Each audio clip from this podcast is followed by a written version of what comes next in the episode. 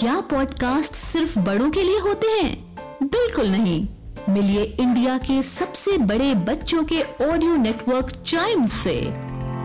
यहाँ आपको मिलेंगी अकबर, बीरबल और तेनालीराम जैसी मज़ेदार कहानियाँ।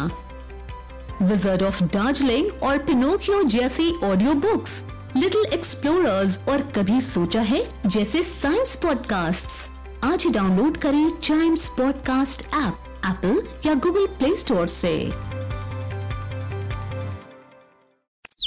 हम बच्चों के बहुत सारे सवाल। क्या है उनके जवाब? कभी सोचा है?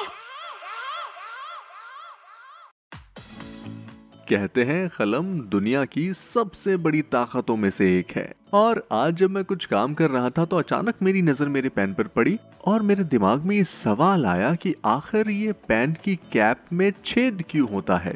ज़्यादातर लोगों की तरह मेरा भी यही मानना था कि पेन के ढक्कनों में छेद इसलिए होता है ताकि पेन के निब की इंक सूखे नहीं। लेकिन जब मैंने इस पर रिसर्च करी तो मुझे मालूम हुआ कि असली रीजन तो कुछ और ही है। हाँ आपको जानना है? यस yes, आज कभी सोचा है पॉडकास्ट के इस एपिसोड में हम यही जानेंगे कि ऐसा क्यों होता है। इसका मेन रीजन यह है कि एक रिपोर्ट के अनुसार अमेरिका में हर साल तकरीबन 100 लोगों की डेथ पेन के ढक्कन को निगलने से होती है और पैन के कैप पर बने ये छेद इसीलिए होते हैं ताकि अगर कोई इन्हें गलती से निगल ले तो सांस का बहाव ना रुके।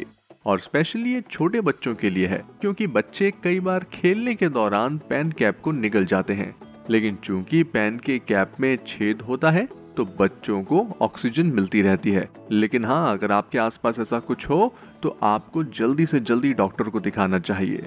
तो फ़िलहाल आई होप आपको आपके सवाल का जवाब मिला होगा। और ऐसे ही क्यूरियस क्वेश्चंस और उसके आंसर्स हम कभी सोचा है पॉडकास्ट में लेकर आते हैं तो आप टाइम्स रेडियो के इस पॉडकास्ट को ज़रूर लाइक शेयर और सब्सक्राइब कर लें ताकि आपसे इसका कोई भी एपिसोड मिस ना हो जाए। Till then see you and always keep chiming